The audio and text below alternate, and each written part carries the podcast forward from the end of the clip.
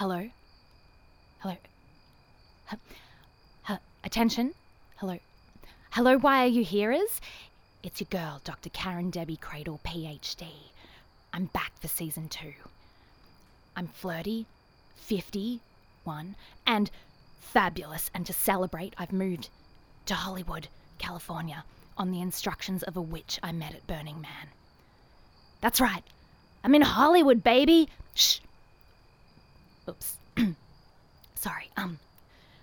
I'm back practicing psychotherapy, and perhaps even more excitingly, I am back on the dating scene. That's right, I'm completely healed from all of my past dating trauma, and I'm ready to ride.